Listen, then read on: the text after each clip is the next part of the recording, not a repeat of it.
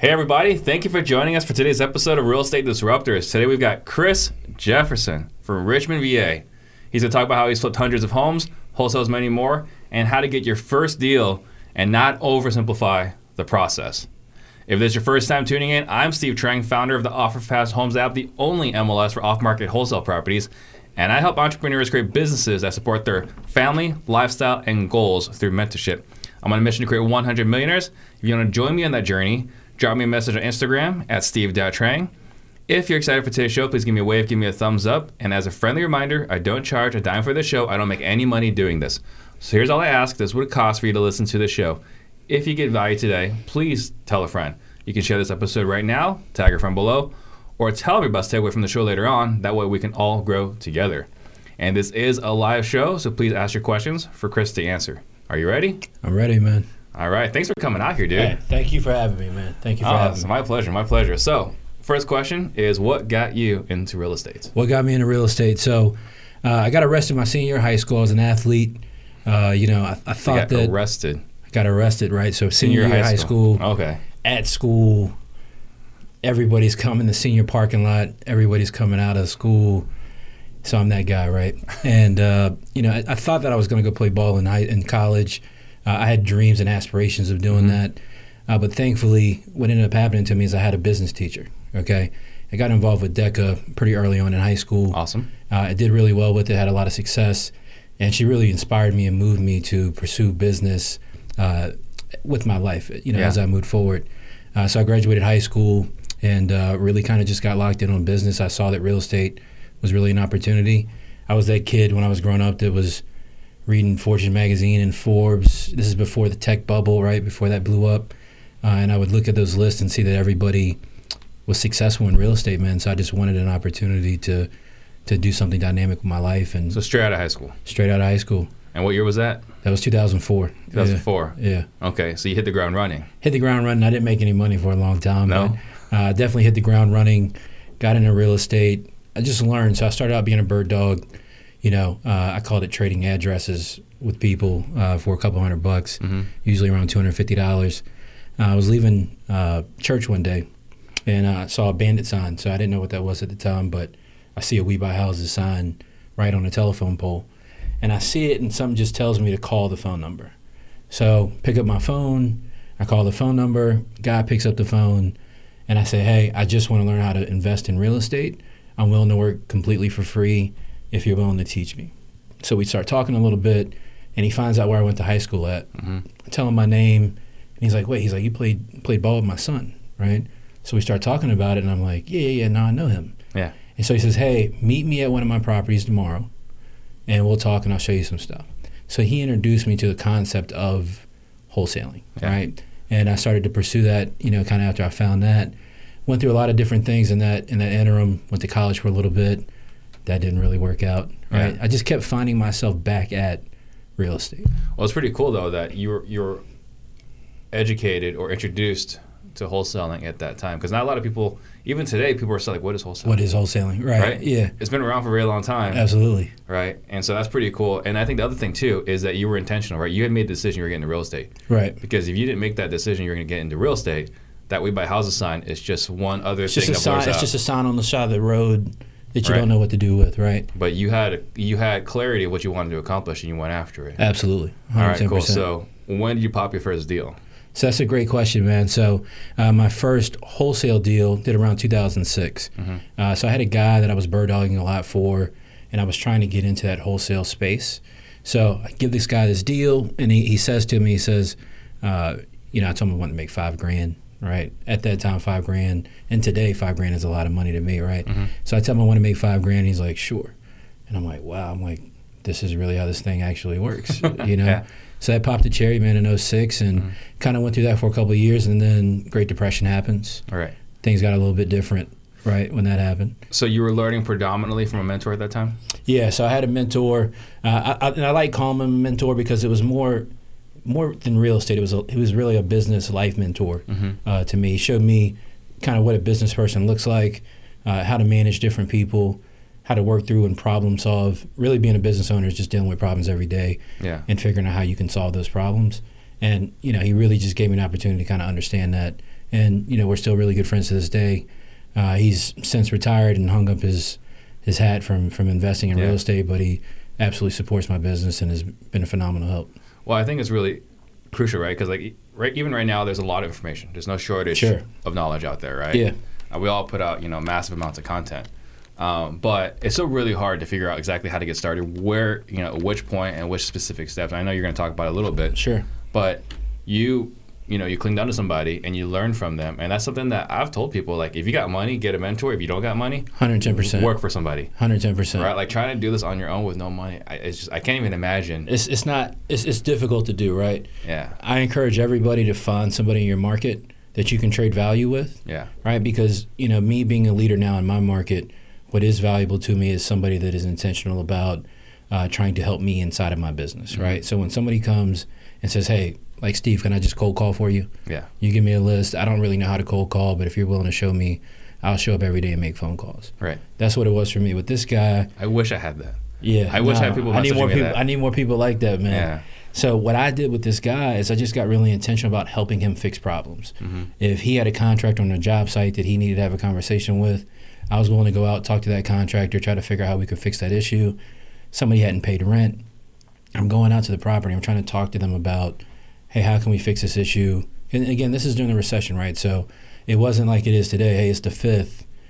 We're going to send you a pay or quit, right? It's Right. like, like no, hey, look, we got to try to work out. We want to try to keep you in the property. Mhm. So I did a lot of those things, and it was a value exchange. I never made a dollar, never asked them for anything in that capacity outside of wholesaling deals to Yeah. him. Awesome. So another detail: Yeah, started in 04, but your first deal was in 06. exactly. I hear a lot of people quitting after four months, like this is fake. I think you know you see it in all these different Facebook groups, like this is, you know, it's, I, I was sold something or I was Sure. pitched something. But you took two years to get your first deal. Yeah, and, and, and the funny part about that, right, is I want to make sure I give him credit. I give him a lot of, of, of respect for the help that he gave me inside of that deal. Mm-hmm.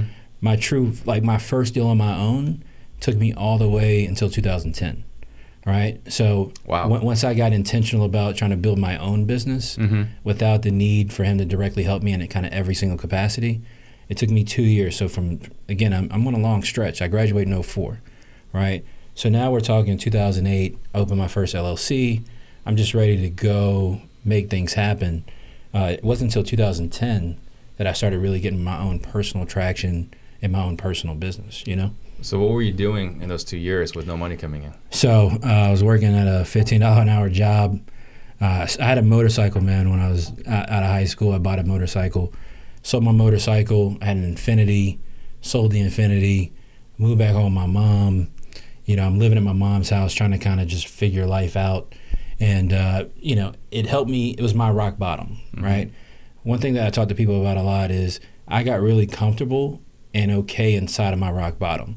So when I would talk with people, run into old friends, and they'd say to me, you know, hey man, I heard that you're supposed to be doing real estate. What's going on? Like for me, I was in a space where like I was okay being that guy that wasn't where he's supposed to be yet, Mhm. because I internally knew I- I'm I'm headed to a certain space. I know exactly where I'm trying to go. Yeah. These are the things that I'm I'm trying to actively make happen. I'm you know? successful, just the results don't show it yet. Exactly right. Yeah. But mentally, internally, in my mind, Right. Like I'm going for it. Like I know that I'm going to make these things happen. Yeah. So one of our, our uh, a coach that I still work with, and he says like I'm a millionaire. My Yeah. bank account might not show it, Right. Right. Right. but I'm a millionaire. Yeah, absolutely, man. Right, you and gotta and you got to that have that mentality. Yeah. Absolutely. Yeah. Okay. So let's talk about that first deal. Yeah. So my, my first deal, first wholesale deal was a very easy deal. I still remember the street, Marion Shore in Richmond, Virginia. I find this deal, uh, I take it to him, and I sold the same deal to him, right? Mhm. So I take the deal to him, and uh, I had a tenant that was ready, Section 8, ready to rent that property, like legit, just ready to go. And purchased the property. I got $5,000. I didn't even get paid on the HUD. I didn't even understand what that even was at the time. He wrote me a, a personal check. Yeah. And so that was kind of my first taste of what that really looked like. And then I found BiggerPockets. So what changed my life was I found BiggerPockets. Mhm.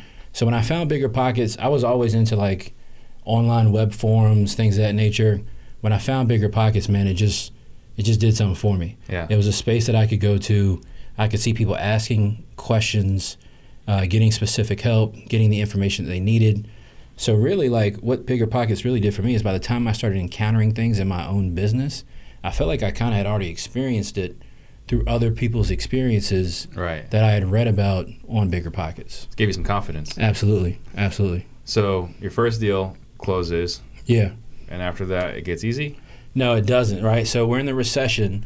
So I think it's important for people to understand. So when a market starts to uh, drop in the capacity that it did, Mhm. right, the opportunity to wholesale becomes pretty non existent. So I was just in a weird space of, I felt like I'd found this thing that was going to change my life, that was going to be completely dynamic, and then boom, it's gone, right? Mhm. And so I'm stressed about that. I'm trying to figure out how do I make this work? What are the things that I'm supposed to do? And that's how I found rehabbing, right? So then I got into rehabbing houses. So around 2010, I did my first rehab. Uh, lost money on that. Wait, you just did your first wholesale deal. So I moved really quickly into doing doing rehabs. Okay. Um, and one thing I want to say about that is a lot of people's idea is that uh, they want to get to rehabbing as quickly as possible. And I was that person. It's a different market now than it was then. Mhm. One of the most important things to understand right now is that people like me, right, we flip houses for active income. So you need to make active income today. So you want to go flip houses ASAP, Mhm. right? You can create that with wholesaling Yeah. with no debt. You don't have to worry about hard money lenders. You don't have to worry about contractors. You're not running the Lowe's every single day. You can create that active income opportunity really right inside of wholesaling itself. Right. Well, it's it's fascinating because I think a lot of people that end up in wholesaling, a lot of them started as flippers, Right. and like, wait a minute, what's this wholesaler doing? How much am I paying? It's crazy, man. it's crazy. So, yeah, I mean, whole, wholesaling is is by far to me the best way to do real estate. Yeah. Period. It, it's the foundation that you can create inside of your business, and it gives you the vertical to really move into literally every single other piece of the business. yeah. And once you control a deal as a direct to seller marketer, you control whether that becomes a subject to, you control whether that becomes a rental, you control whether that's an owner finance, you control whether it's a rehab. You've got kind of full control of that deal. When Mhm. you're a rehabber, and especially right now, you're rehabbing for active income, you're literally waiting for somebody to bring you a deal. So you're just kind of like sitting in the wings. Yeah. It's like, I hope Steve brings me a deal today. Right. You're calling every wholesaler in town. You're trying to be the first on their list. You, you got to take full control of your business. You've got to kind of control these things. Wholesaling is giving me the ability to be able to do that. And wholesalers are controlling how much you can make as a flipper. yeah, especially right now, right? So like margin has become like a big topic of conversation. Mhm. So you've got a lot of rehabbers. They're good with like 10, 15, 20,000 on a deal. Now they're planning to make 20, 25. Right. But once you really get to the bottom of that, closing costs, paying, you know, uh, attorney fees, things of that Mhm. nature, realtor fees, that 20,000, 25,000, everything doesn't go right on a rehab. Nope. So now, does. so now that number's changed to, to something completely different. You know what I'm saying? Yeah, I think there, I mean 18k. I know it's like pretty common in our market as a target. Yeah. It's like seven eight percent of the, of the property value, right? Like that's what they're and it's so skinny. And so what are guys getting wholesaling? What's that? So what are guys making wholesaling? They're making Oh, good guys money. are making 15 to 20. Exactly. Yeah. And the, the beautiful part about wholesaling that I realized was wait, I'm looking at it as I'm only making five or ten thousand a pop. hmm That's the wrong way to really look at that. The way to look at it is if I do 10 deals a month and make $10,000 a deal, now I've made $100,000 in a month. Right. So to be able to do that in this market, rehabbing, so it's, it's difficult, It's hard to scale. hard to scale. Hard to scale. All right, so you you you you did your first deal wholesale. It's like, all right, I'm going to flip. Yeah. And you lost money on that one. lost money. So I just didn't manage contractors right, man. Um, I didn't know what I was doing exactly. You know, I walked into that situation trying to figure it out, trying to do things the right way. There's no, you know, there's no real, true like guidebook to real estate. Every deal is different. How you manage different situations is going to change as you develop your business. So uh, I kind of goofed on the management uh, of the contractor, and so I finished that deal. I lose the 15 grand. I'm thinking about going back to college. You lost 15 on the flip Lost 15 on the flip. after paying the the, the hard money everybody. lender. This is my money that I saved up. Okay, so it was your loss. It wasn't like you owed anybody. Correct, You absolutely. lost 15,000. Lost it myself, right? So I'm still with my mom, um, paying a whole bunch of money in child support at the time. Uh, this is before I got custody of my daughter, and I'm just kind of dealing inside of that process. So again, I'm already back at I'm back inside of my rock bottom, Mhm. right? But it's okay because again, like I said, I've I've gotten comfortable in that, right? Yeah. And so I accepted that's where I was at, and I said, you know what, I'm going to give this another shot, because I didn't want to be regular. I didn't want to be just a regular guy that worked a regular job, making 15 bucks an hour. I would never get. I, I remember those times as a kid, Mm-hmm. looking at Forbes, looking at Fortune, being in the airport with my family on vacation, and seeing people in suits with briefcases. Like I wanted to know what that really felt like. Right. You know? Well, and I, I kind of the analogy I like to use. I've seen other people use it. Is Yeah. like the Matrix. right. Yeah. Yeah. Yeah. Yeah. yeah. Like yeah. once you know it's not for you, like how do you go back into it? You can't, man. And so I, I figured that out, and uh, I said, you know what, I'm going to try it again. So I went back to the same hard money lender, right? Uh, I was paying a lot of money at the time for hard money. It's different than it is now. So go back to this lender. I buy another deal. I pop fifty five thousand on that deal. Rehab. Nice. It was good. So I take that fifty five, and I reinvest it back into my business. So a lot of people don't know this, and I do talk about it, but I didn't pay myself for two years. So I kept working the fifteen dollar an hour job. I kept living at home with my mom. I still didn't have a nice car. I got a car that my mom gave me, and uh, everything that I made, I'm talking literally every penny, for two years I dumped it back into my business. So how much did you dump into your business in those two So years? when I quit my job, uh, I quit my job in 2012. I had over 300,000 in the bank, and I owned a, a, a very good amount of property by that point. That's well. awesome. And you were still working that fifteen dollar an hour job. Man, I was still working at T-Mobile, uh, still coming in punching the clock every day. And the funny thing with that, man, is that uh, so I went on vacation uh, to Miami, Uh-huh. right? And it's the first time I remember going somewhere on vacation as an adult where I could actually afford to do something, right? Like I remember I rented a jet ski; it was like 150 bucks an hour, and like I could never do something like that before as an adult, you know. Right. Right. Um, and so I'm sitting on the beach, right? And I'm like, man, I got to go back to work on Monday. You know? So I show up to work on Monday. Uh, my supervisor kind of just like said something that triggered me a little bit, you know? Mhm. Uh, I got frustrated with the guy and I just walked out and never went back. Yeah. You know? And then because it hit me, I had a fear of leaving my job. I truthfully, I should have left a lot sooner. Right. I, but I had a fear of leaving my job. And uh, a, a- a friend of mine, she said something to me that I never forget, and I recommend it to a lot of people. So something she said to me, she said, "Hey, you're working 40 hours a week, all right, and you make like $25,000 a year, okay." She said, "Are you saying with everything you're doing right now, flipping houses, you're doing these different things, that you can't leave your job and make $25,000 back with 40 hours of your time back Mhm. a week?" Yeah. And so, like her just saying it that way, like, hey, if I give you 40 hours Mhm.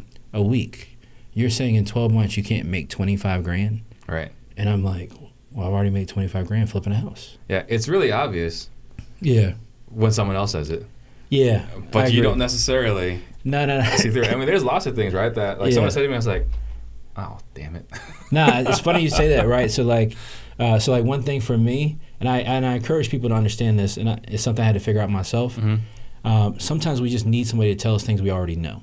Right. It's it's that moment of clarity.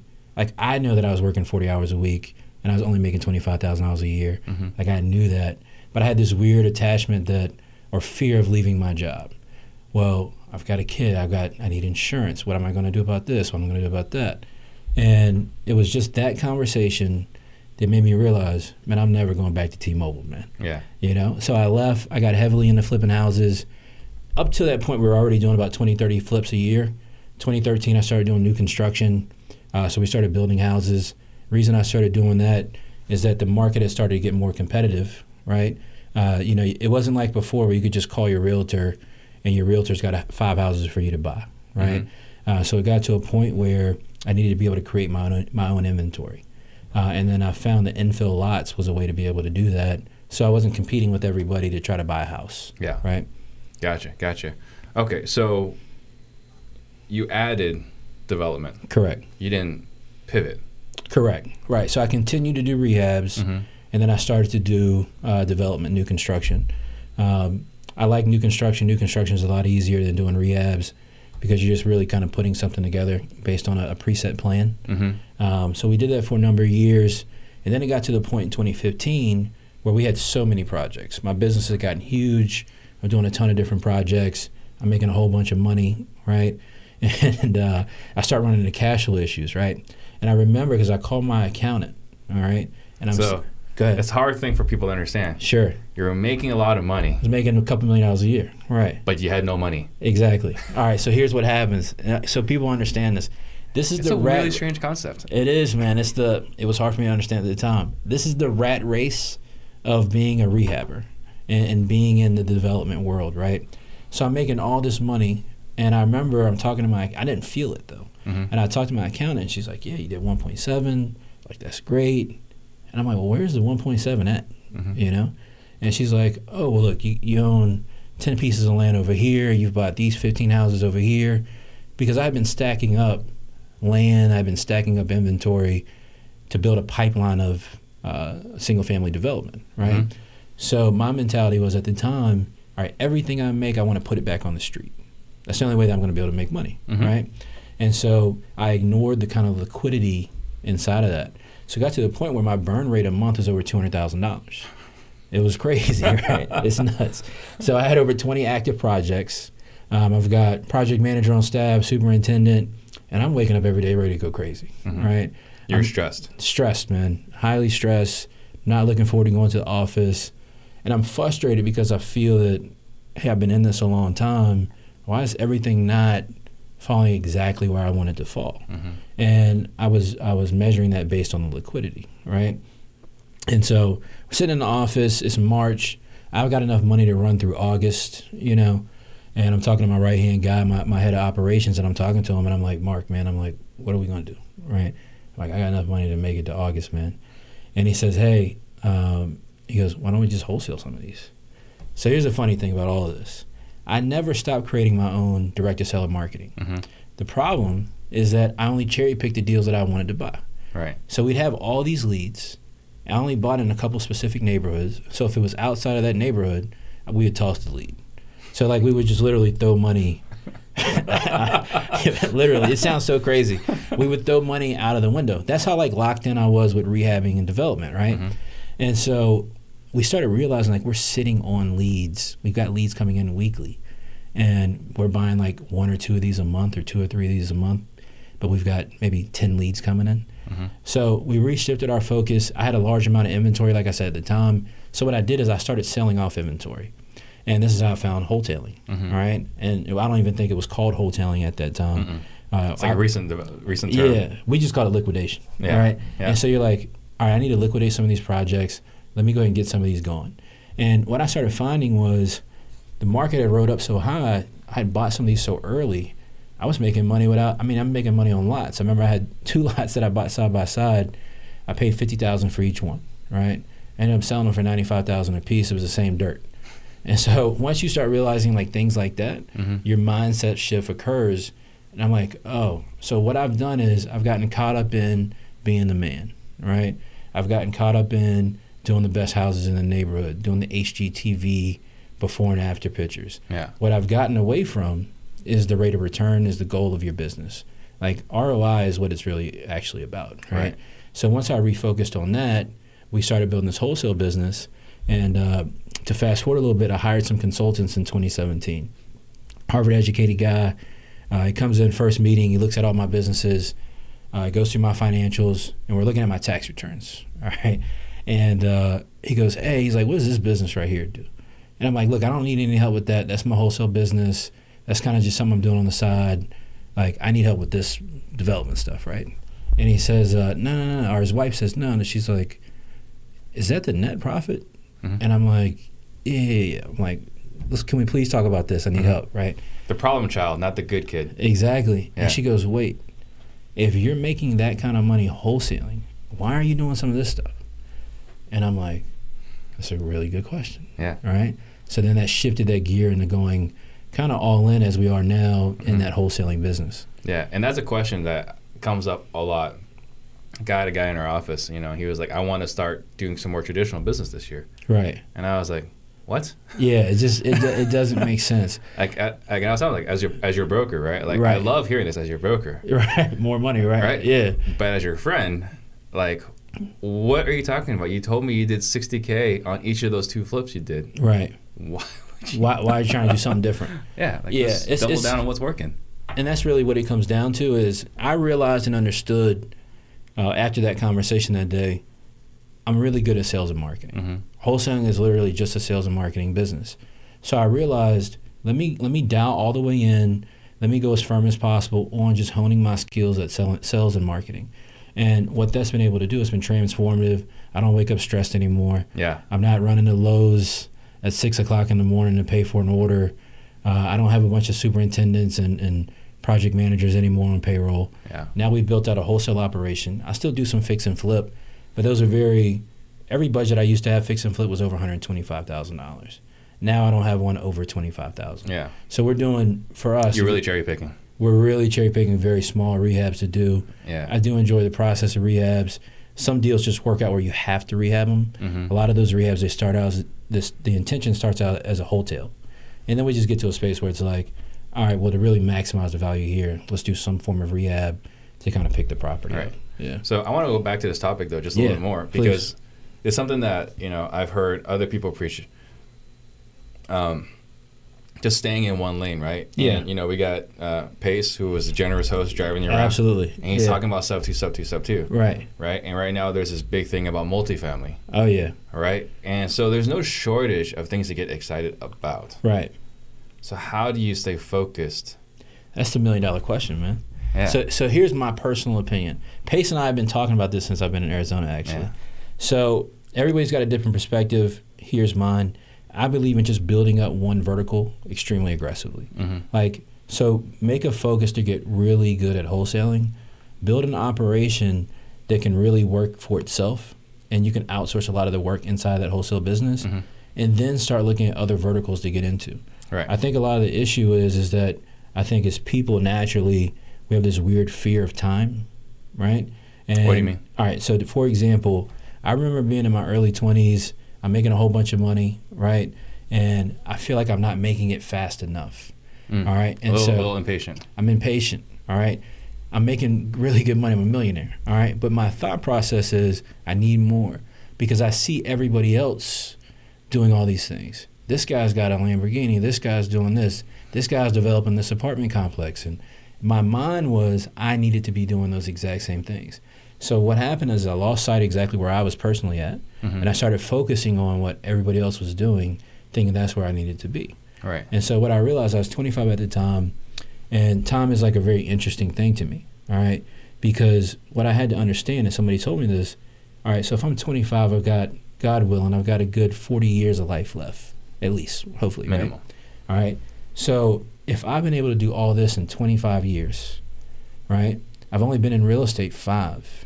What like, and I've got 40 to go, and I'm stressed and upset that I'm not where I want to be at. hmm It's because I was comparing this the places I wanted to be to everybody else, and this is with social media, these Facebook groups. It's even harder.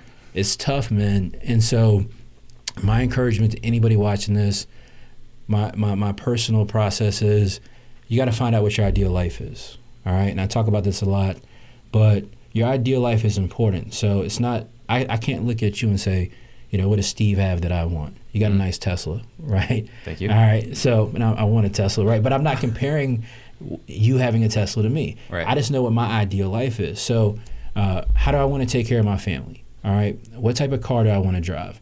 Where do I want to be able to go on vacation? All right. What kind of school do I want to be able to put my kids in? That that's your ideal life. Mhm. You've got to get comfortable inside of that. Figure out what number it costs to create your ideal life, hmm and then you build your business to support that. Right. Not support what Steve wants to do, or Pace wants to do, or Max wants to do. Yeah. It's like, hey, what works for me? What is my personal ideal life?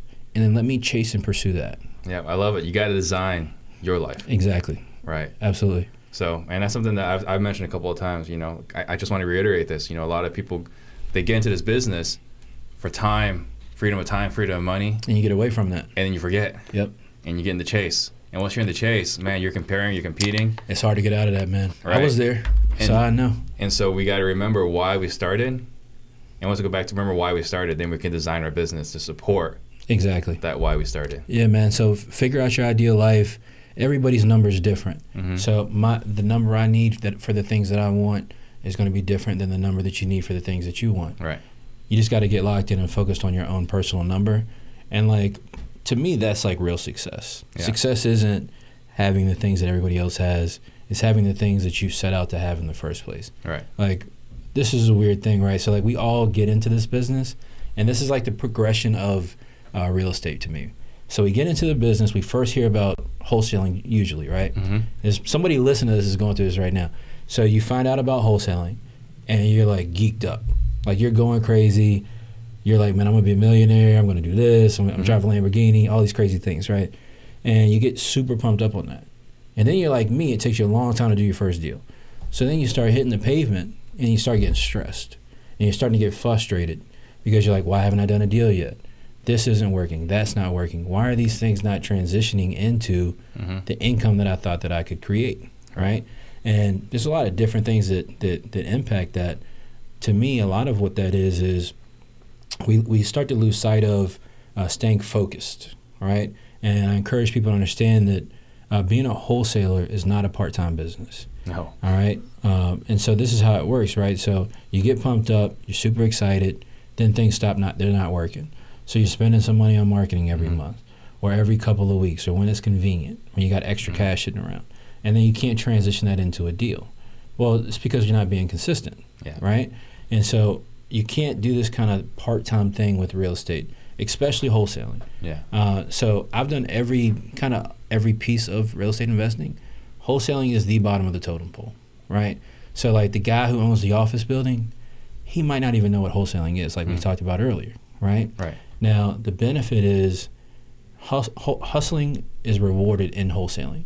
If you have the ability to work consistently and Mhm. extend effort daily, you will be rewarded in wholesaling. It's just about being consistent, but the concept is super simple. So the concept is really just finding somebody who wants to sell a piece of property, Mhm. right? Contracting that and selling your equitable interest in the contract to somebody else on an assignment. Really simple. Very basic, right? Not as easy as it sounds. It's not. So I agree with that 110%. It's not as easy as it sounds. Yeah. But I know in hindsight, if I had been consistent and worked daily Mm-hmm. in this business and talked to sellers daily in this business, I would have done a deal way Oh. sooner than two years. Oh yeah, You for know? sure, for sure. I mean, that's something that Brent is always, always, you know, just hammering on, right? Meaningful conversations. Absolutely, How many man. meaningful conversations did You, you have? you have to have conversations with sellers daily. Uh, it's easy because we have these personal hangups that are preventing us from getting things done. Yeah. And so it's like I know I got to go to the gym. Mhm. all right, I know I need to work out, lose some weight, right? And so for me, what starts to happen is then I make an excuse to not go to the gym. Yeah. It's like ah, I'll just go tomorrow, or you start the diet, you get a weekend. I'll start on Monday. Exactly, you're like ah, I'll just start on Monday. We do the same thing with wholesaling, Yeah. right? It's the same concept because it makes us have to actually work Mm-hmm. ourselves to actually get it done. It takes like personal effort to actually do the business. Right. Yeah, So wholesaling, that's your bread and butter today. absolutely. Um, are you developing too still? Like, yeah, so we just finished an apartment complex development uh, a couple months ago. I'm looking for some more opportunities right now. Uh, my mindset on that has changed quite a bit. Yeah. I'm only really kind of looking for long term stuff that I can put some money in Mhm. uh, and be involved in. Uh, I, I like the process of wholesaling. I look at t- life in two buckets. So I look at an active income bucket and I look at a passive income bucket. I want to support my passive income bucket with more development opportunities. Really interested in mixed use. The market is really at a point right now where finding these opportunities in Richmond. So we're in beautiful Phoenix, Arizona, right? Yeah. So it's a little different here. You guys got what like five, six million people here. Yeah. Uh, Richmond's a smaller city, Mhm. um, not very uh, development friendly, right? Um, I can see that. but I'm trying to help the city work on that. So Right. we need to get a little bit more development friendly. So those opportunities aren't as abundant as I feel they should be. So now we're stretching out. So like we've moved our wholesale business. We're still primarily in Richmond. Now we're in Norfolk, uh, Newport News, Portsmouth, and we're looking to find uh, development opportunities as they come up in our marketing. Mhm. So it's not something I'm actively chasing anymore like I used to be. Yeah. But if it comes up in the pipeline, then we're absolutely going to do it and, So- take it down. For a passive income bucket, you're saying you're going to develop it and keep it. Absolutely correct. You're not selling it. no, There's so no like exit. the benefit is, you know, so like the BRRRR strategy. Yeah. Like you can apply that to an apartment complex. Yeah, you right. definitely now can. you're talking about a pretty nice take home on that cash out refi. Yeah. Right. Uh, when when you do that, so that's my thought process on that. That'll help build some more active cash flow. Yeah. Uh, but really, the wholesale business right now for me is designed to be able to do that. Right. And I'm looking for those passive opportunities. I see that coming whenever the market cycles. We've been talking that the market's going to drop for like four years. It feels like. I don't think anybody knows when that's coming anymore. Mm-mm. Um, now we're expecting it to continue appreciating. Nah, everything looks super solid right now, Yeah. right? I know in uh, in Richmond we're down to like two two point one months of inventory right now, which is crazy, right? Yeah, we're 45 days here. It's, it's that's nuts. That's crazy. Yeah. So, one thing we were talking about yeah. is people tend to overcomplicate this wholesale business, Yes. right? Yeah. Tell me about that. So I, I think we over I think we overcomplicate it uh, by not being consistent, right? And what I want to help see more people do, and I've kind of been on a mission this year to really see this, is to take some of the complexities out of actually being successful in this business. So here's the thing: somebody asked me earlier today, "Hey, if I dropped you in Reno, Nevada," Brent Daniels asked me this. He said, "Hey, if I dropped you in Reno, Nevada, with 500 bucks, what would you do?" And I'm like, very simple, right? I'd go buy a list, I'd skip trace that list, and I'd pick up my phone. Mm-hmm. That's it, Right. right? And so that that's how simple this business is. What happens is there's probably 20 people watching this right now that don't like the cold call. Mm-hmm. And they'll tell you like, man, I hate cold calling. I don't want to talk to anybody on the phone, things of that nature. We don't like cold calling because it's, it's the path of resistance. Mm. A lot of human nature is to always take the least path of resistance. So for me, to simplify things, it's like, hey, if I just got to get on the phone with somebody and, and, and build some rapport, uh, create an appointment opportunity if that's how I'm running my business, get out in front of them and put something under contract, like that's that's simple to do, right? The hard part, you said earlier that wholesaling is hard, and we agree on that. Yeah. All right. What's hard about it is the effort and work that it takes to get that one seller to pick up the phone Mm-hmm. and say, "Hey, yeah, you can come take a look at my house." Right? So I've had people say they don't like the cold call, and my responses have been one of two things: I'm, I'm curious to hear your response. too bad, or Yeah. uh, uh, Earl Nightingale had this thing called the Strangest Secret. Mm-hmm. And have you heard it? No, I have. Tell me, please. It's great. It's like classics, like 1940 Okay. or 1930s. Yeah. And it's basically it says like you know we we did some research and what we found were the guys that were wealthiest were the guys that didn't want to do the same things you didn't want to do, Yeah. but they did it. You, you got to face the resistance, man. You got to walk through it. Um, this is my advice to everybody listening when it comes to cold calling. I, I my first job out of high school was in a call center doing bill collecting. Mhm. Uh, like that is like the Man, truest if, form if of I saw that on your resume, you're hired. oh man, no Bill question collector, about it. debt That's, collector, uh, hired. We don't even need to have an interview. now that's a business that'll beat you up for real. Yeah. Uh, so I cut my teeth doing that, and that's on the phone all day, just calling people, trying to get them to pay something. you know Mr. what I mean? Chris, what do you have in your bank account? Something, no question. Please give me a. I got a quota. Please make a payment. And so you know, I learned how to cold call through that, and then working at T-Mobile. All right. Um, here's the thing, though. When you're cold calling, you're cold calling people that are going through stuff. So we're already pulling motivated lists in the first place. So we're pulling lists of tax delinquent. We're pulling code violation lists. We're pulling lists of people in probate. Yeah. So somebody just passed away, and we're actively calling them trying to buy their house. So we, we can't we can't be amiss and think when Steve answers the phone and somebody in his family just passed away, right? Then he might tell me to get the f off the phone, Mhm. right? Or he might not want to talk to me today. Yeah. The power is in once you realize that and you start bridging the gap in those conversations to start focusing on the communication and helping that person, Mhm. right? So instead of being in that scenario and just actively thinking about doing a deal, it's like how can you be of service to that person and help them kind of solve an issue, right? Right. But I, I think that's where we get into the space of really kind of overcomplicating the business. It's just not focusing on those type of things, you know? So, do you coach? Absolutely. So Okay, so Uh, what? Like, I'm your coaching student. Like, Chris, I don't want to call. I don't want to call. I don't want to call. Yeah, yeah, yeah. So, so here's the thing. I'm gonna ride you hard, man. Yeah. All right. So I'm gonna get you on the phone. I'm gonna sit with you while you're on the phone. All right. And we're gonna. I, I believe in watching film. So I told you I grew up playing sports. Mm-hmm. So for me, I'm I'm I'm a student of of the business. I'm a student of the game. Yeah. Right. And so what I like to do is get you on some calls, get you to understand that it's okay to not do well on the call. Mhm. All right. That's like there's nothing wrong with not doing well on the call. I'd argue that it's almost better to not do to do well on the call initially because we, then we can truly figure out what you need actual help with, Mhm. right? So we're just going to go through film every day, right? It's just like the QB. Yeah. All right. So every day, I'm your coach. Mm-hmm. Every day, man, we're just going through film. We're Yeah. not focusing on getting the deal. That's not important. What is important, because remember, we got time, right? I'm only Right. 25. Yeah. I wish I was still 25. I'm 33 now. Yeah. But we got we have nothing but time. Wish I was 33. exactly. so we're just focusing on we're just focusing on yeah. honing the skills, getting better. Like we're going to get on the field eventually Mhm. and throw touchdowns. Yeah. Like we know that's going to happen. But right now, we're just daily going to go through the film for the next couple of weeks.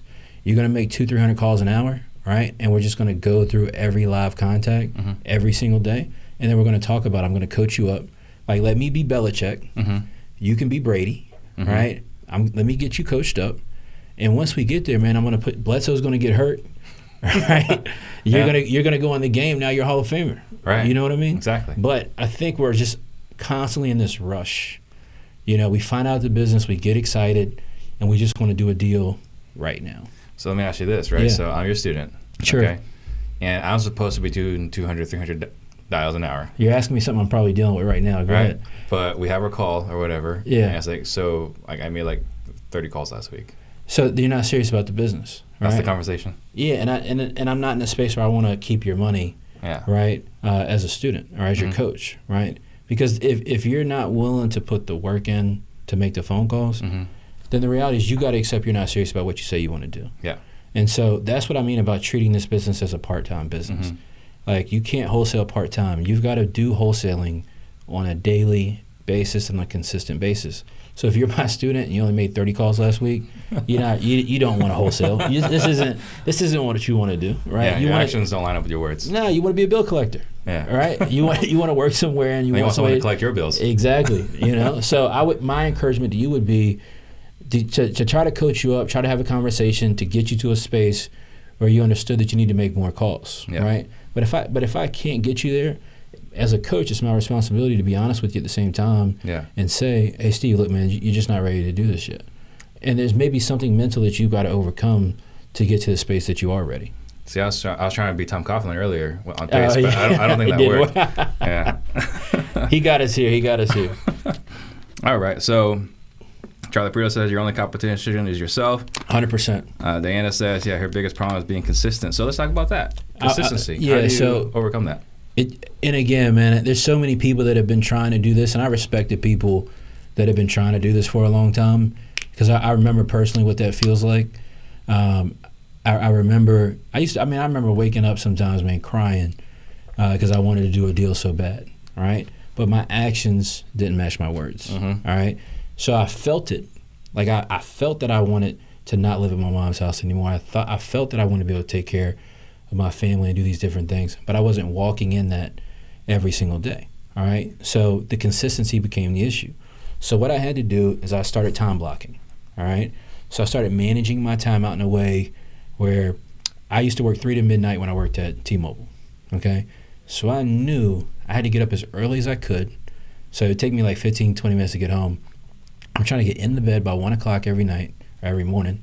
right? And I want to get up as early as possible so I can start working actively on real estate. hmm And so th- this is when things changed. Like I started making that self commitment. And I think a lot of this comes down to when you ask me about consistency, is being willing to make the self commitment, right? Yeah. So it's like I used to love playing video games, right? I still do.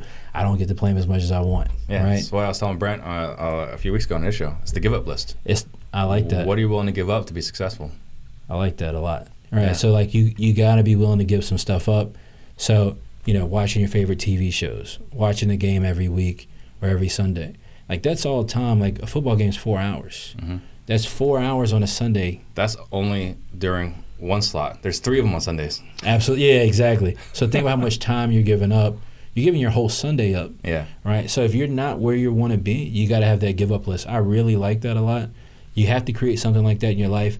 That's that's what makes that's what separates the people who go far in this business hmm from the people that sit around for a couple of years like I did originally Yeah. and don't get where they want to go because you're just not willing to sacrifice some stuff. right. The other part of that too, and I had this conversation with somebody recently, is uh, you got to get comfortable inside of your rock bottom. I said at the beginning of this conversation that one thing that I did is I got comfortable in my rock bottom. I got comfortable uh, with the embarrassment of not uh, being exactly where I wanted to be yet. Yeah. Right. Uh, so I got comfortable with telling my family that I'm doing real estate investing, and every time I bump into somebody in my family, I'm like, "Hey, how's the real estate investing going? You done a deal yet?" Nah, you know, Yeah. I got comfortable with people not supporting anymore the things that I said that I wanted to do with real estate investing. Mhm. Uh, I remember at first like that being something hard for me to deal with uh, because I was so excited about it. I was so pumped up about it, and then people tell me, "Hey, that's not going to work. Hey, you're not going to be successful when you do that." So once you get comfortable inside of that, then like nobody can weaponize those things against you anymore. Mm-hmm. So when you take that power away from people's words, right, and you, you have that to yourself, you're just like, hey, look, I know I'm not where I want to be at right now. Yeah. But that's okay. I'm 33. If I'm not where I want to be at right now, like if I can action, take action and get consistent every day, like I'll, I'll get there.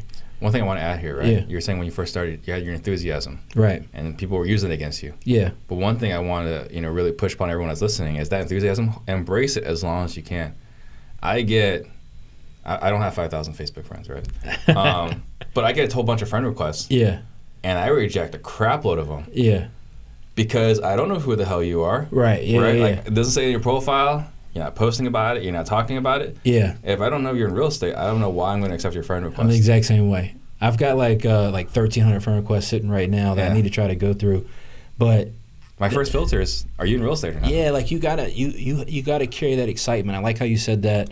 It's easy to lose that though. I think it's fair to say. It's the first thing to go. yeah, I- I think because you go make those cold calls, Yeah, you don't get those deals. You're working on a limited budget. Yeah, And so you, I like that. You lose that enthusiasm of wanting to do this Yeah. business. Now, I mean, it's it's just one of those things. I think that's that hard spot that you got to be willing to push through. Because like, the reality is the other side of that is amazing, yeah. right? Like doing that deal and, and making five grand, or doing that deal and making ten grand. Like somebody listening to this right now, like five grand can change the trajectory of what their Mhm. year looks like. It's like what Max rest of the says, right? You're one deal away. You're only one deal away, and I love that saying so much because that, that's that's really truly what it is. Like you're one deal away from anything that you want, but you have to go through that barrier of entry and, and that that resistance to kind of really get there. Got to pay the price. Got to. Um, so Carlos Sanchez wants to know. You know, you were in the industry in 2008. You stayed during recession. Wholesaling disappeared. Yeah, Uh, how are you preparing for when the market changes? I love that question, man. So uh, that's why I do a lot of wholesale deals right now. Uh, I really love wholesale deals. That allows me to kind of continue to build my private lender relationships. Mm-hmm. I built my business largely on uh, private capital. I believe in private capital 110%. I'm doing things like getting with people like Pace. Uh, Tony Senior is an incredible resource for Mhm. me. Getting with people like Tony Senior, learning about uh, creative strategies. I think that creative investing is what will carry people through any downturn in the cycle. Yeah. Everybody that I know that is uh, what we we would call sometimes like killing it, Mhm. right? Where they've got like the house, the car, the passive income. Those people got really good at creative financing, right? Right. And when the market was down, they started doing substitution of collateral. They started doing subject to owner finance. I know one of my lenders. I've had conversations with him where uh, he was taking over properties zero percent financing, Mhm. right? Like people were like were begging him to take over projects. or market dictates what the market dictates. Yeah, so like you've got to be willing to ride the wave of the market, and again, to answer his question, stay stay committed to being direct to seller, Mhm. right? Like carry that through your entire investing career. Always market, always be direct to seller, but start now. Anybody listening to this, you got to start now, learning about creative financing, learning how to structure deals, learning how to raise capital. These are all things that are going to take you time to learn, right? Uh, time to figure out how to exactly execute that. Raising money is not hard. I used to think raising money was like the hardest thing in the entire world, Mhm. uh, and I I got like way too dependent on hard money. Mhm. And the thought of raising private money to me was like, no, I can't do that, right? Well, the reality is the hard money lender just takes my before and after pictures, all right? He shows them to his buddies, Yeah. and he says, hey, I know this guy, Chris. He does these crazy, beautiful houses. Mhm. Why don't you guys give me some money? I'll loan it to Chris, and then we'll all just make some money. Yeah. I don't want that. I want to talk to the guy. I want to talk to the buddies. I don't Yeah. want to talk to the hard money lender anymore. I love you, the way you put it. so you, you, you got you got to start building some private lender relationships. Yeah. Now, when I say that, when I talk to people that I teach and things of that nature, their mindset is friends and family, Mhm. right? I don't raise money from friends and family. All right. My mindset is I'm going to IRA events. Most of the money I raise right now to this day, millions of dollars a year, comes from IRA events. Yeah. Right. I'm going to family office events. I'm going to these different places. Family office events. Yeah, so family office is consider a family that has wealth, Mhm. right? There's family they, they can build what's called a family office, and that family office goes and invests that money uh, for that family, right? So there's events that are held around the country for people who have family offices, all right? So you go to these events. Here's the beautiful thing about raising money that I figured out. I've got something they don't have. I got deal flow. Mm-hmm. All right. So I don't have the money they have. Right. So if I'm at an IRA event, a self-directed IRA event, then I know walking in the door that everybody in here is managing their own money Mm-hmm. and they're trying to figure out how to make more money themselves. Right. Right. So they've got the money, they have no deal flow. Yeah. Right. So now I'm that conduit. So now I'm having that conversation and I'm just leading it with deal flow. Yeah, I love it. This is a, something that Don Costa spoke about before. Is that Yeah. you know like we're we get intimidated because these guys have all this money, Exactly. but they don't have the deals. They don't have deals, and so uh, what what they want and what they crave is the deal flow. Yeah. So if you can bring that deal flow in, you can really get a lot of things done. All right, LaShawn Campbell just jumped on, so I think we're supposed to sing "Happy Birthday" or something. Ah, happy birthday, LaShawn, man! Shout out to her. Absolutely. Uh, so Warren Adcock wants to know what are the best three ways you're finding deals. So best three ways that I'm finding deals: uh, SMS, cold calling, and RVMs. 110 percent. So you know we call those the triple threat. Those are the three things that we focus on uh, daily in our business. Is uh, to make sure that we're cold calling, to make sure we're sending text, uh, make sure we're sending RVM. I also want to say too, man, that cold calling has to be the foundation of your business. Yeah. Brent and I just had a good conversation about this. I know he loves cold Shocker. calling. Right, I know. He loves cold calling, but it's so true. A month ago, I had a list. Uh, it was 7,600 people on the list of records that I bought. Okay? So we go skip it. We've got all this data. I've spent the money for all this data. I go, I go load it into our text platform. That 700 or 7,600 turns into like 700 phone numbers Mhm. that were mobile that we could actually text. So what happens is, again, we talk about path of resistance people don't want a cold call because they don't want to deal with that cold interaction.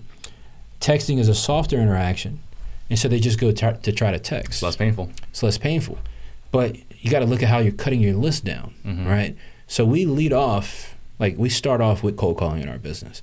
We want to start there, then we transition into uh, texting and RVM. Mhm. But those are my three biggest lead sources right now by far. SMS is my biggest lead source, but I, I, I want to caution when I say that, just to be clear. I don't want to say that and then people just try to go focus on doing SMS. So that's why I'm saying you want to build that cold calling business first. Yep. Because if you're working with uh, smaller amounts of money when you're first starting out, right? I started out with no money. So when you're first starting out, you want to cast as wide a net as possible. So you don't want to just try to do SMS. And so I think what happens is people they start to stretch that budget. Mm-hmm. So their budget might be 200 bucks, 300 bucks a month, $500 a month. So they start trying to stretch that over multiple months, Mhm. right? Yeah. And then they're frustrated because they haven't done a deal.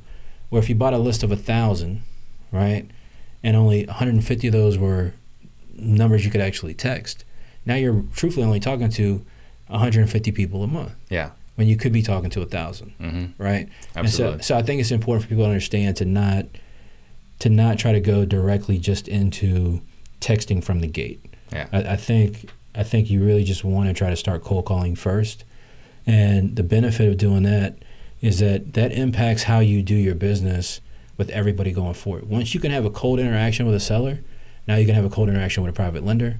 Now you can have a cold interaction with a contractor. Now you can actually have a cold interaction when you go to a seller's property and meet with them. Like it gives you that basis of confidence Yeah, you got to your have reps. these conversations. Exactly, you get your reps. Um, all right, so there was another question here. Max Maxwell's jumped on. What's up, Max? Max, what's going on? That's my guy. Shout out to Max, man. He's an amazing dude. He's been, uh, been such a resource, man. So shout out to him. Incredible what he's done. Um, Angie wants to know does direct Angie Kinston wants to know does direct mail still work in your market? So direct mail still works everywhere. Uh, Mhm. I do not do any direct mail anymore. Uh, however, uh, you can definitely direct mail. You can definitely make money doing direct mail everywhere. It's just it's a it's a costly form of marketing. Mm-hmm. Uh, I don't think you should just try to do direct mail to 500 people a month. Yeah. right? You got to be willing to put some money behind your direct mail marketing campaign. So if you can send out a couple thousand pieces a month, now I think you can get some traction. So to answer her question, absolutely you can direct mail, make money. I know people in my market, biggest player in my market, he does direct mail. Yeah. Like all he does is direct mail. So yes, you can make plenty of money doing direct mail. I just don't want to spend 40 cents Yeah. a, a, postcard. I think you just got to grow there, right? Yeah, I agree. I think I think that's something you you bump like you grow into that vertical Right. in your marketing flow. Yeah. Eventually, you get to TV and radio and all that other stuff, but you start. Yeah, you got to start small. Cold you got to call. start cold call. Start with cold calling. Um, so I got to ask a question. Go. What's yeah. alphas only? no, that's a good question. So, uh, so I I first met Max when did I meet Max? I met Max uh, in August, I think, Mhm. and uh, we started having a bunch of conversations, hanging out. Really, not even like business wise at first. It was really just talking and, and familiar minds or similar minds, right? And uh, I think a couple months ago, I'm in Winston Salem, I'm hanging out with him, and he's like, "Man, I just like hang- hanging around alphas, right?" Yeah. And I'm like, yeah, me too, right? And he's like, that's why I like hanging out with guys like you, Nazar. Like you guys are alpha. You're not here trying to get something from me. You're not looking Right. for anything from me. Uh, like you're comfortable standing in your own space. Right. So I guess he came up with this phrase, "alphas only," right? Yeah. And that and that what it says is, and this isn't just men. This is men and women, Mhm. right? But like it takes an alpha to do this business. Like it takes that level of confidence Mhm. to be successful in this business. Right. Like you can't do business on emotions. You know, No. um, you're not going to get very far doing that. No. Uh, you know, sometimes we're in that space where because we're dealing with our own personal things, things Yeah. of that nature. Uh, but you, you got to look at business, uh, kind of remove the emotional aspect of it. and I think just you know just add like a little nuance. that You can definitely be vulnerable, Absolutely, right? You can be Yeah. vulnerable, but don't get carried away with it. absolutely. Uh, Kip Stevens wants to know what's the legality of SMS, and if you don't want to answer that question, we can always send him to an attorney. Yeah, so I, I appreciate that. So, uh, what's the legality of SMS? Um, look, you gotta you gotta send SMS at your your own leisure. Mhm. Um, I'd recommend talking to an attorney for sure. Uh, you know that that form of marketing, I think, is going to see some changes within the next twelve months. We'll all kind of see what that looks Less like. that. Uh, yeah, I mean that's. I think there's a shelf life there. Personally, uh, we're getting creative right now in my business, not getting stuck on doing SMS. We've been doing SMS for a little over a year now, and so again, this business is a business of phases. You know, I started out door knocking with a suit, right? I used to throw a suit on and go knock on people's doors. Back when I used to dress up, Yeah. I would wear a suit and go knock on people's doors. And I and I, I thought, well, I'm looking professional and doing all these different things. But I, I had some success with door knocking, Mhm. right?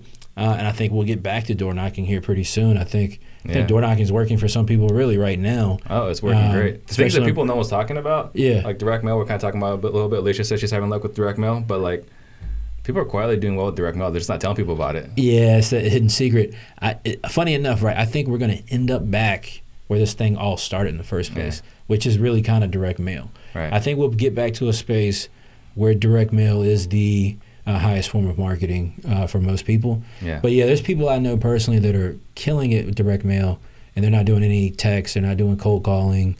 Uh, my point though with cold calling and text and, and, and RVM is for people that are on a smaller budget, which is how I was when I first got it started. There's a lot of people listening to this who don't have a big monthly budget. You know, five hundred dollars a month can get you really kind of moving with traction uh, on low low cost forms of marketing, like SMS, like cold calling. You know, you can get a you can get a power dialer, one hundred eighty dollars a month. Mhm. We use CallTools. I believe that we're paying for one user. I think it's hundred dollars a month. Yeah, it's really cheap. You can get a lot of velocity Yeah. with something like that. So uh, Ray Lewis has a question. Um, if you could just expand on, on you know, we're talking about you got the list. For, Yeah. You know, when you're getting started, you got the list and you're calling them Yeah, on your phone. yeah, That's really it. yeah. You want what's a few additional steps, you know, for Ray to get his first deal. Yeah. All right. So you got a list. All right. You, you've skip traced that list, right? So you got to skip it. Um, let me help some people that are listening to this. So a lot of people, I feel like they get data, right? Mm-hmm. Or they don't understand data. Let me say that differently. I don't think a lot of people understand truly data. So data is literally the backbone of doing a deal. All right. And what I mean when I say that is where you buy your data is extremely important. All right. And how you skip your data is extremely important. And what I mean is I see people who um, they have not, uh, they're like, uh, get a list and they're like on True People Search or Mhm. uh, fastpeoplesearch.com and some of these other websites. Yeah. And then they're like, well, I haven't been able to do a deal, right? So please, please, please focus on spending money on good data. If I've only got a couple hundred dollars a month, if I'm spending it anywhere, I'm spending it on my list and I'm spending it on skip tracing. Yeah. All right. Because you want to get quality, up to date information to be able to contact somebody. So you skip trace your list, you start making calls, you get somebody that comes on the phone and says, uh, yeah, I'm, I'm open to an offer, Mhm. right? So now you're at a point to answer this question where you're like, oh, all right, well, how do I, how do I make this offer? All Yeah. right. So I subscribe to a different level of thought probably than anybody else that might have come up here already, and I like simple business. I like doing Mhm. things simple. I'm from the country, right? So we Okay. like doing things a little easy in the South, all right? And so what that really looks like is we base our offers based on as is comps. Literally that simple. Mm-hmm. All right. So we don't look at 70% loan to value and ARV and repair costs. Mhm. We don't get carried away with that. I think a lot of people get confused when Mhm. they're first starting with these Sure. terminologies and how to do those different things. The beautiful part about where we're at in the market cycle is there's an abundance of data available. Okay. Mm-hmm. So we use a website called TotalViewRealEstate.com. It's a free website, so anybody can check this website out. We get a property. We have a deal, uh, a seller on the phone. So I've got my list. I've skipped it. Now I'm on the phone. Somebody finally answers, right? Mhm. And they say they're willing to take an offer. What's your offer? So we'll plug that address in TotalViewRealEstate.com. All right, and we're going to look at the comparable sales data that populates in that box. And so, uh, use an example. If I'm trying to purchase a property and I'm looking at as is comps, so if I see that comps are showing at 150, 140, something of that nature, then it's safe to say the comps that I see listed for 40, 50, 60, 70,000, those are likely as is comps. Mhm. Okay. So I want to communicate with that seller. I want to know, hey, what's the condition of the property? Have you made any updates to the property in the last five years? I'm looking to pull some information out of them so that I know how to compare that, that property out. So if I see that property is 800 square feet, if I see that it's a 2 one Mhm. right, then I'm looking at comps and I'm looking for other 2 ones on that list. And so when we're making those offers by phone, we're, what we're looking for is, uh, all right, so I see four two ones that went in a range from fifty to sixty-five thousand dollars. Mhm. That's enough data for me to know this property is likely worth fifty to sixty-five thousand dollars, Mhm. right? So now we're going to back off of that fifty thousand to start to create our offer. Okay, so we're going to start our offer at probably thirty-five thousand dollars.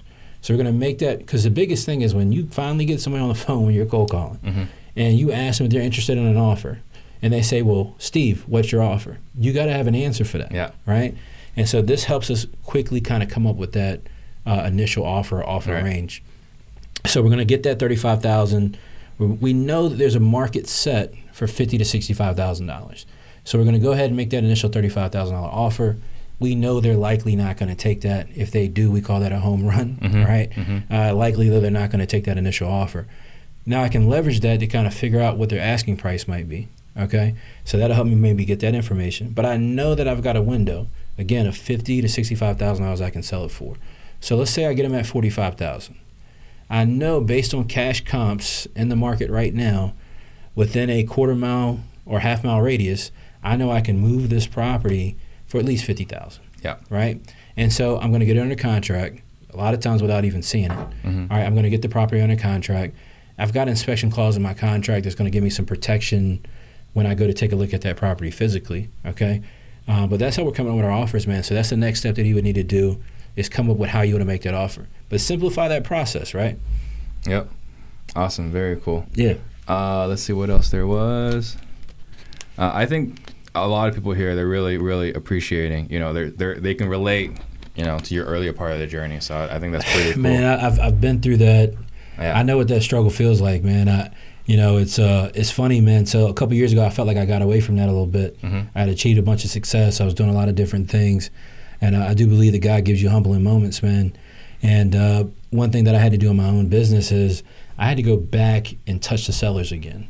I had gotten so far removed from the process of being on the phone and making offers and going on an appointment and doing these different things, talking to cash buyers.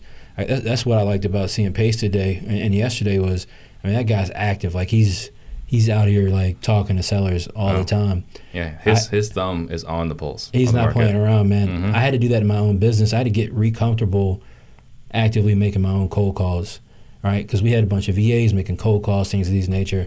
I had to go back and kind of retouch those things. But my encouragement, man, is embrace that struggle you're in right now in your business. Mhm. This business is purely mindset. Again, we already said the concept's really simple, right? The the the mindset piece, like the thing we have to overcome internally, is a difficult part, man. But anybody that's in that space right now, you know, keep pushing, keep being consistent, keep focusing on talking to a seller or multiple sellers really on a daily basis. You have to talk to people, talk to sellers daily. It's powerful. Uh, Miss Smith wants to know you're ever going to be building again. I get that question all the time. I'm sure I will be building again. Uh, I hope I don't build a house this year, Yeah. um, but I'm sure I'll be building again. I'm looking for for uh, different opportunities down the line. I'm I'm a person who rides the market cycle. When the market drops, I'm going to be buying up a whole bunch of land. I'm sure I'll be building again at some point. Um, it's not something that uh, I'm adverse from wanting to do. My model of how I would build houses has changed. You know, uh, I got my Class A license at one point. We subbed out all our own work. Uh, I've, I've had employees on payroll uh, that were contractors. How I would do that now is I would partner with a GC. And this is what we do now in some of our, most of our projects. I'd partner with a GC. I'd work out a cost plus relationship. And so anybody who doesn't know what that means, cost plus means uh, whatever the project cost is. So if that project cost is $100,000, you're paying that general contractor 15% of the cost of doing the project. Yeah. Um, I have found that's probably the best model to use. Mhm. Uh, it keeps you and the bill or the GC honest. Uh, you can build in a savings buffer uh, inside of that as well, where the builder gets a kicker if they save you some money. Mhm. I've already like I know that process. I know how to put a house together. I know how that works. But what I also do know is extremely time consuming. Yeah. All right, when you try to do do those things yourself. So would I build a house again? Absolutely. Would I uh, do it myself and GC the project myself? Absolutely not. Right. Um, and then uh, Whit Kern wants to know what's the biggest mistake you made in real estate? Oh man. Uh, so biggest mistake I made in real estate. So I've probably got two. All right. Uh, the first one being, uh, and I mentioned this earlier when I started uh, doing a lot of development, started doing a lot of fix and flip. Uh, I, I I got away from actually wholesaling deals. So I was just cherry picking deals that I wanted to buy myself. Um, I'm scared to know how much money I left floating out there over the years. Just leave it alone. Don't look at it. right by doing that. Um, so that's that's one uh, mistake that I would say, and I'd say my second mistake is not buying rentals soon enough. Yeah. Right. So I started out when I was really young.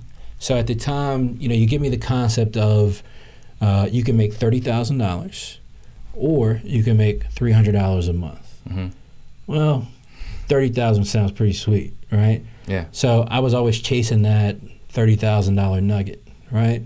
What I found is like so when I ran into cash flow issues, for example, what I realized was, oh, wait, so if I would have had a buffer of passive income or cash flow coming in, hmm that could have mitigated, that could have paid for some employees, that could have paid for some of these different things, that could have paid for, you know, uh, monthly mortgage payments, things of that Right. nature. So those are two things, man, that I'd really go back and would do differently. I have no regrets on anything that I've done, uh, but I would have not stopped wholesaling uh, properties off, right? And I would have absolutely, uh, from the get go, focused on buying rental property. And that's why I think this subject to conversation is important because it gives people like me, Mhm. you know, I was making 15 bucks an hour. Yeah. So I couldn't qualify to even go buy rental property. Right. Then I was self-employed, making some money, but I, you know, I'm, I'm XYZ on my tax return, so I can't go to the, the bank because they want to know that you can service the note. Yep. So uh, I, I would absolutely 110% encourage everybody uh, to focus on cash flow, focus on building those things into their business, and that's why I've gotten to a space where it's an active income bucket and a passive income Yeah. bucket. I think uh, what I want to emphasize on, you know, the part where you're saying you wish you would have just kept continued wholesaling, right? Yeah. And you hired a consultant on, Right. and they gave you that, like, hey, dummy, like, what are you doing? Yeah. So, to add to that, because a lot of people are opposed to coaching, there's a very strong anti-guru movement, which I support Right. most of it. I, I'm, I'm wait. Can we, if we don't, if we don't mind, Sure. um, tell me what part you you support of the anti-guru movement. I support vetting. Your I guru. agree. And I Can we sup- talk about that? Let's talk about it. All right. So one thing that I think is really cool is uh, so I'm coming on your podcast, right? Mhm. I think a couple people were trying to connect us together. Yeah. Like, hey, you got to get this guy Chris on your podcast. And so uh, we first talked. You're like, hey, send me some HUDs, right? and so I'm like, I'm like, send, I'm like some HUDs. I'm like, man, I've been doing this ten years. What are you talking about? Sending you some HUDs. Yeah. So then I thought about it. I'm like, no. I'm like, this is the way that it should be, Right. right? Like, no, somebody should have to show you HUDs hmm like to, to be able to come up here and have a conversation with you right, Right. like you've got a, a great platform you're you're you're motivating people you're inspired to help other people you you want to have people that are organic and genuine in the things that they're doing Right. and so once i started thinking about it i'm like no i'm like qualifying to come up and have the conversation is great like Yeah. that's what it should be Should be. right we shouldn't be in this space where you can just say you're doing these things Yeah. and you don't have to prove it right, Right. so I, I like i love this concept of uh, vetting. So I, I do think, and I agree with you, right, that we we have to be in a safer space. The internet is like the wild west, man. Oh yeah, for Uh, sure. I, so I've been doing more online stuff, and this this is a very interesting space to be in because you can really be anybody you want online. Oh, for right? sure. Um, Or on the phone. or on the phone, right? Yeah. So I, I do think it's important to vet. Mm-hmm. Um, I do think that people uh, should embrace coaching. hmm I think coaching is a great thing. The way that I learned uh, was I, I learn better when I have like direct steps in front of me. I think where people mess up is that we don't realize the importance of being able to connect the dots. So coaching, proper coaching with somebody vetted, gives you the ability to really kind of go and connect those dots. Right, hundred percent. I think the other, another thing I add to it when I'm talking to some people about this is like I might not be your coach, right? I might not be the best coach for somebody, right? Just find someone that you resonate with. Someone's like, that guy's living the kind of life I want to live.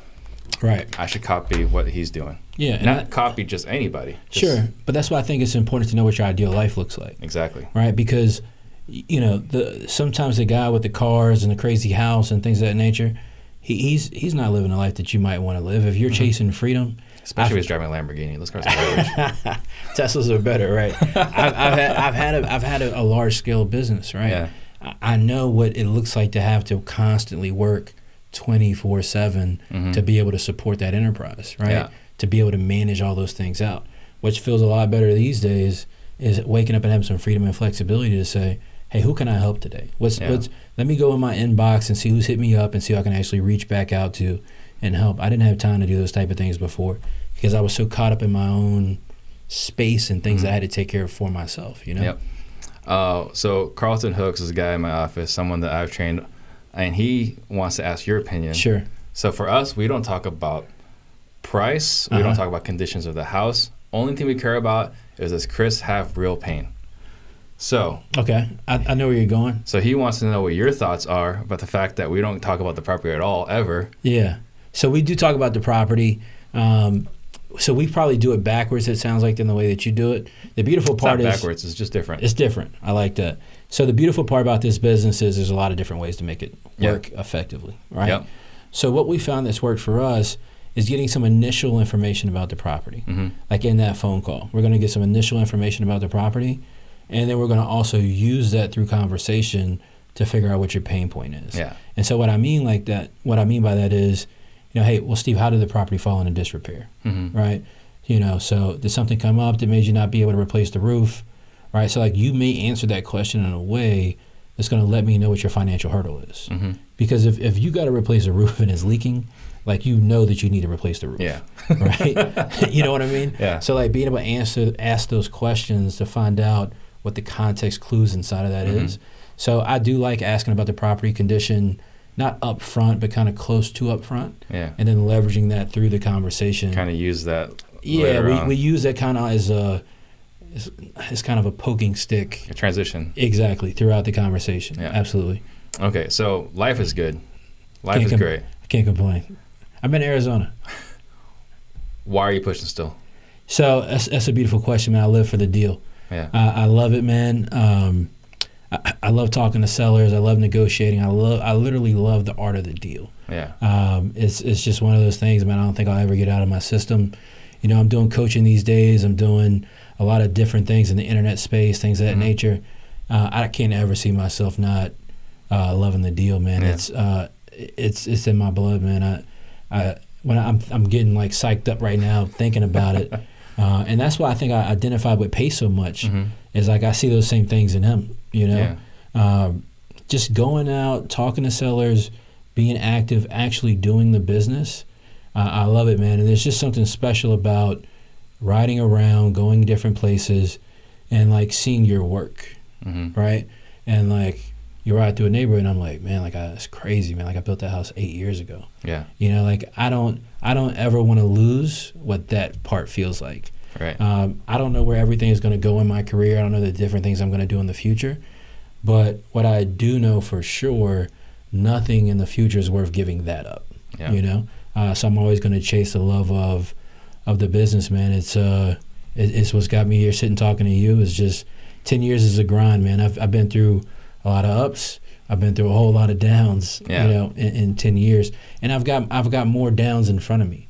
Mhm. You know, like uh, I've I've got things that are not going to go right in front of me right now. that you don't know. And don't, you don't know what's around the corner, but like I, I, I'm, I'm embracing that though. I, I love, I love that part of this business.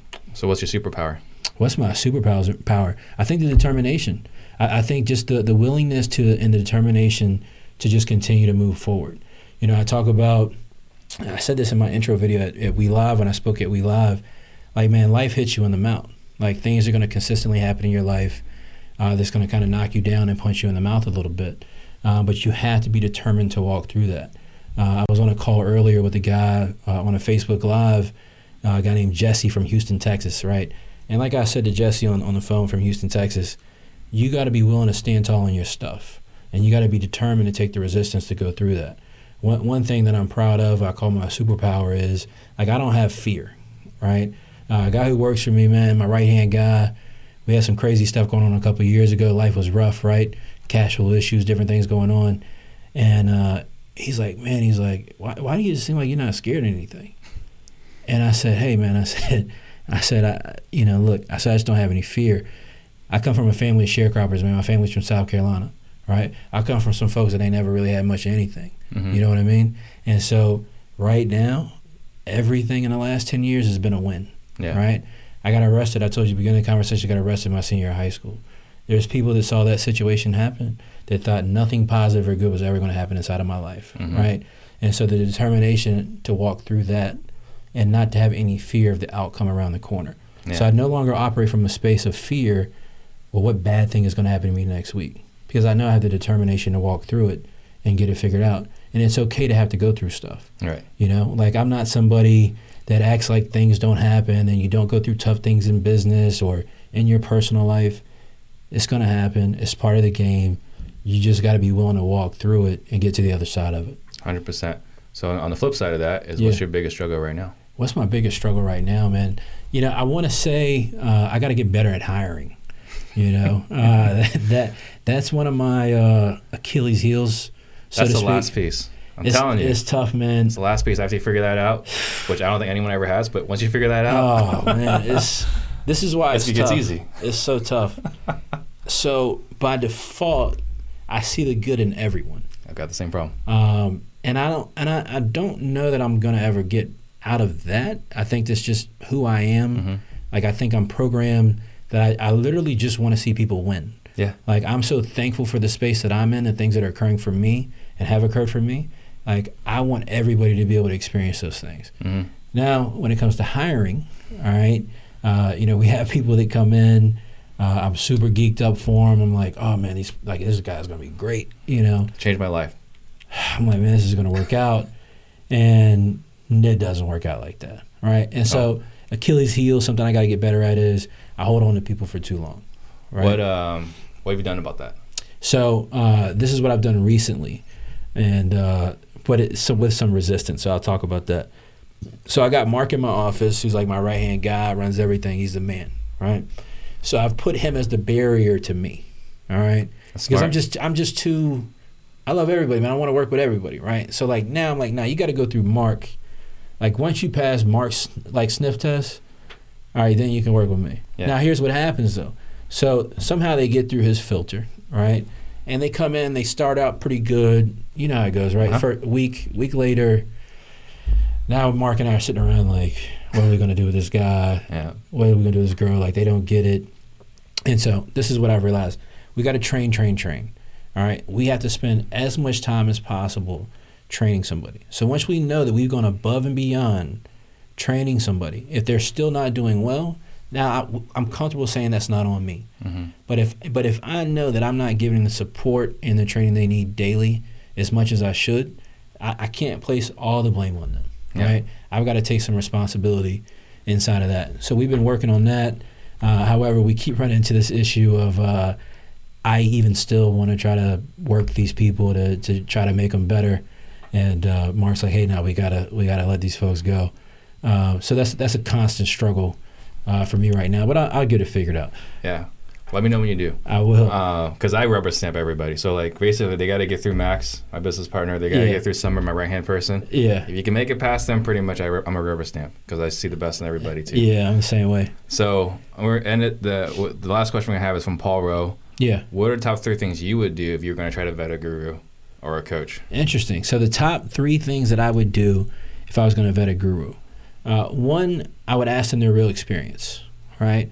I want to know what deals are they actively doing in their business right now. Like there's people out coaching wholesale and haven't wholesaled in ten years Mm-hmm. or five years, right? I want to know Or zero years. or it, well, there's a whole lot of that. There's a whole lot of that for sure. there's definitely a lot of that.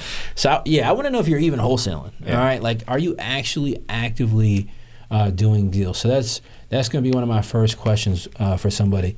My second one is probably going to be a little bit different than most people. Uh, my second one is going to be like, what adversity have you been through? Right? Uh, I've got a concept, and Max and I have talked about this.